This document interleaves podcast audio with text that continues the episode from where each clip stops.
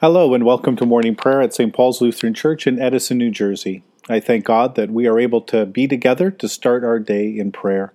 Today is Thursday. We are now in ordinary time, and today we continue our reading of the book of Ruth by reading chapter 2. If there's been any insights or questions that uh, might come to you during this time of prayer and Bible reading, please feel free to send me an email at pastorjim2006 at icloud.com. And now we begin our prayer in silence. In the name of the Father, the Son, and the Holy Spirit. Amen. O Lord, open my lips, and my mouth shall proclaim your praise. Glory to the Father, and to the Son, and to the Holy Spirit, as it was in the beginning, is now, and will be forever. Amen. Give glory to God, our light and our life. O come, let us worship and praise. Come, let us sing to the Lord. Let us shout for joy to the rock of our salvation. Let us come before God's presence with thanksgiving and raise a loud shout to the Lord with psalms. For you, Lord, are a great God and a great ruler above all gods. Come, let us sing to the Lord. Let us shout for joy to the rock of our salvation. In your hands are the caverns of the earth. The heights of the hills are also yours. The sea is yours, for you made it, and your hands have molded the dry land. Come, let us sing to the Lord. Let us shout for joy to the rock of our salvation. Come, let us worship and bow down. Let us kneel before the Lord our Maker.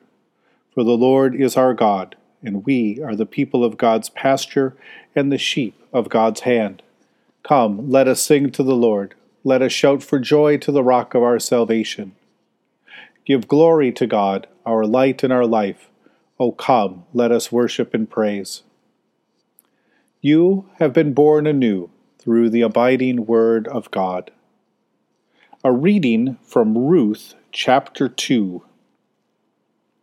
Now Naomi had a kinsman in her husband's on her husband's side, a prominent rich man of the family of Elimelech, whose name was Boaz. And Ruth the Moabite said to Naomi, Let me go to the field and glean among the ears of grain, behind someone in whose sight I may find favor. She said to her, Go, my daughter. So she went. She came and gleaned in the field behind the reapers. As it happened, she came to the part of the field belonging to Boaz, who was of the family of Elimelech. Just then Boaz came from Bethlehem, and he said to the reapers, The Lord be with you. And they answered, The Lord bless you. Then Boaz said to his servant, who was in charge of the reapers, To whom does this young woman belong? The servant who was in charge of the reapers answered, She is the Moabite who came back with Naomi from the country of Moab.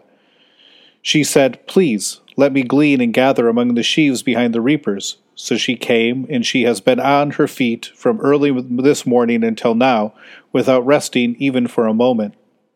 Then Boaz said to Ruth, Now listen, my daughter. You do not go to glean in another field or leave this one, but keep close to my young women. Keep your eyes on the field that is being reaped, and follow behind them. I have ordered the young men not to bother you. If you get thirsty, go to the vessels and get a drink, uh, what the young men have drawn. Then she fell prostrate before him, with her face to the ground, and said, Why have I found favor in your sight, that I should that you should take notice of me when I am a foreigner? But Boaz answered her, All that you have done for your mother in law since the death of your husband has been fully told to me, and how you left your father and mother in your native land and came to your people that you did not know before. May the Lord reward you for your deeds, and may you have a full reward from the Lord, the God of Israel, under whose wings you have come for refuge. Then she said, May I continue to find favor in your sight, my Lord, for you have comforted me and spoken kindly to your servant even though I am not one of your servants. At meal time, Boaz said to her, Come here and eat some of this bread and dip your morsel in some sour wine. So she sat beside the reapers, and he heaped up for her some parched grain. She ate until she was satisfied, and she had some left over. When she had got up to glean, Boaz instructed his young men, Let her glean even among the standing sheaves, and do not reproach her. You must also pull out some handfuls for her from the bundles, and leave them for her to glean, and do not rebuke her. So she gleaned in the field until evening. Then she beat out what she had gleaned, and it was about an ephah of barley. She picked up uh, what uh, she picked it up and came into town, and her mother-in-law saw how much she had gleaned. Then she took out and gave her what was left over after she herself had been satisfied. Her mother-in-law said to her, Where did you glean today? And where have you worked? Blessed be the man who took such notice of you. So she told her mother-in-law with whom she had worked, and said, The name of the man with whom I have worked today is Boaz. Then Naomi said to her daughter-in-law, Blessed be he by the Lord, whose kindness has not forsaken the living or the dead. Naomi also said to her, The man is a relative of ours, our nearest kin. Then Ruth the Moabite said, He even said to me, Stay close by my servants until they have finished all my harvests. Naomi said to Ruth, her daughter in law, It is better, my daughter, that you go out with, this, with his young women, otherwise you might be bothered in another field. So she stayed close to the young women of Boaz, gleaning until the end of the barley and wheat harvests, and she lived with her mother in law. The word of the Lord. We have entered a foreign world. Ruth and Naomi's world is very different from ours. While it is easy to get a sense of what's happening in this story, it is also important to wonder if there may be something more that we're missing as we look in on Ruth and Naomi from the outside from an entirely different perspective. Naomi and Ruth are widows. They are poor and vulnerable, and they have nothing except what is afforded them among their kin, and the provisions made for them in God's law. One of these provisions for their well being is the ability to glean in the fields. Widows, orphans, and aliens were permitted to support themselves by gleaning in the field.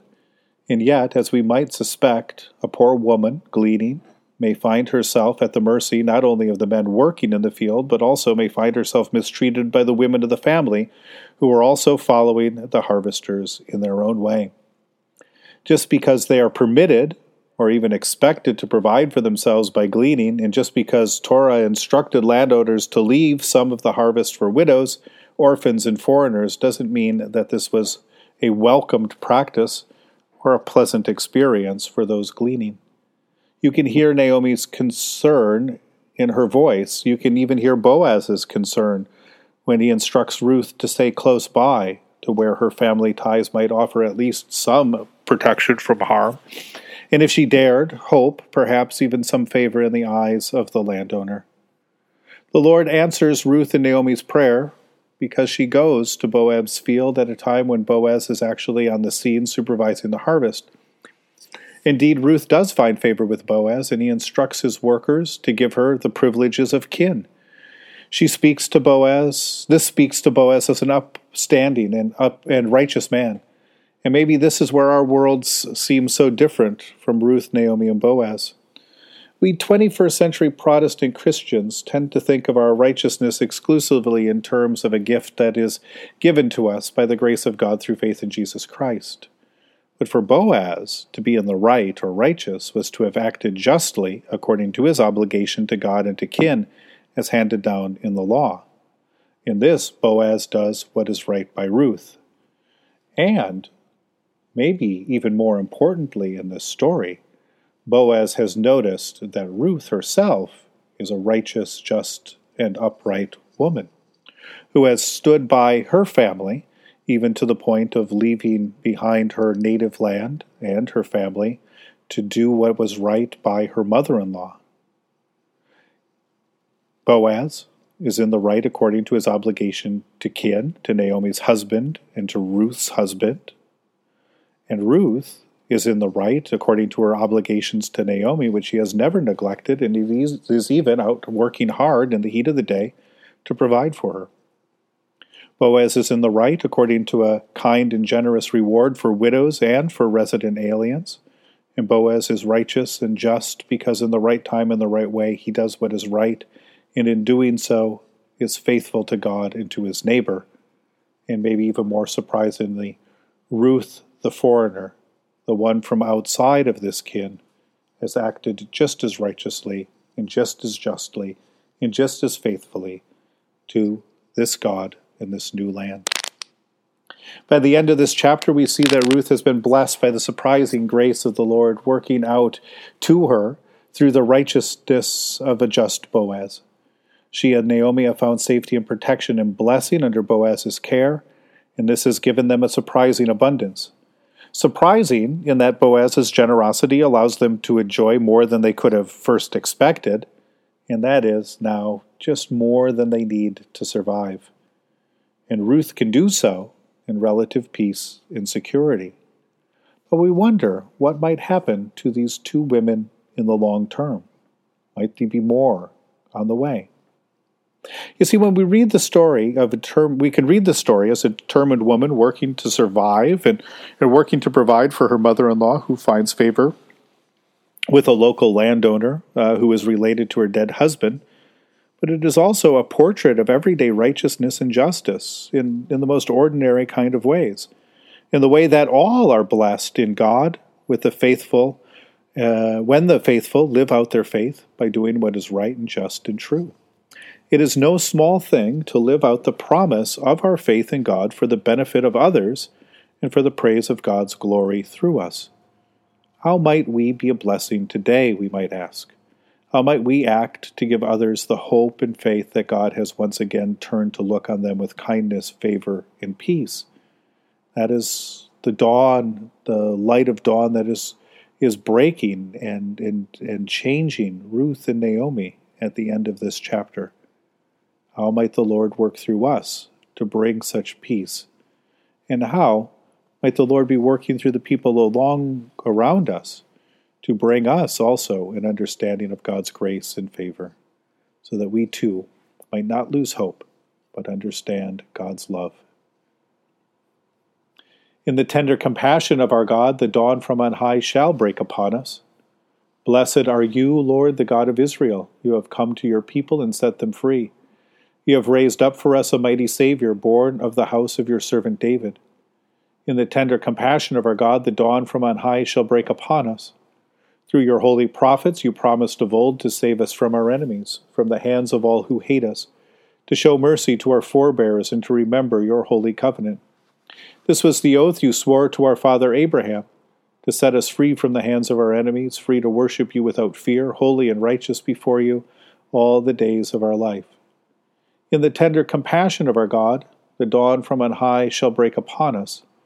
And you, child, shall be called the prophet of the Most High, for you will go before the Lord to prepare the way, to give God's people knowledge of salvation by the forgiveness of their sins.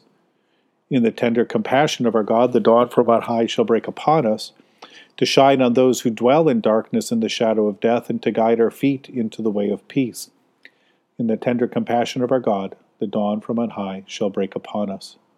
The Lord be with you. Let us pray. Mighty God of mercy, we thank you for the resurrection dawn, bringing the glory of our risen Lord who makes every day new. Especially we thank you for the sustaining goodness of your creation, for grain that grows in the field, and for those who harvest it and send it to us, for the new creation in Christ, and for all gifts of healing and forgiveness for the gift of relationship with others in which we find your blessings and a chance to act in accordance with your word and your will, and for the communion of faith in your church, that it brings light to every neighborhood where it has been planted. For what else are we thankful for? Merciful God, might, renew this weary world, heal the hurts of all of your children, and bring about your peace for all in Christ Jesus, the living Lord. Especially we pray for those who govern the nations of the world, for the people in countries ravaged by strife and warfare, for all who work for peace and international harmony, for all who strive to save the earth from carelessness and destruction, for the Church of Jesus Christ in every land, and for the sick, the afflicted, the mourning. For who else or for what else shall we pray? Almighty and everlasting God, you have brought us in safety to this new day. Preserve us now with your mighty power that we may not fall into sin or be overcome in adversity. In all we do, direct us to the fulfilling of your purpose through Jesus Christ our Lord. Amen. Lord, remember us in your kingdom and teach us to pray. Our Father who art in heaven, hallowed be thy name. Thy kingdom come, thy will be done, on earth as it is in heaven. Give us this day our daily bread, and forgive us our trespasses, as we forgive those who trespass against us. And lead us not into temptation, but deliver us from evil. For thine is the kingdom, and the power, and the glory, forever and ever. Amen. Let us bless the Lord. Thanks be to God. Almighty God, Father, Son, and Holy Spirit, bless you now and forever. Amen. Go forth into the world to serve God with gladness. Be of good courage, hold fast to that which is good. Render to no one evil for evil. Strengthen the faint hearted, support the weak, help the afflicted, honor all people, love and serve God, rejoicing in the power of the Holy Spirit. Thanks be to God.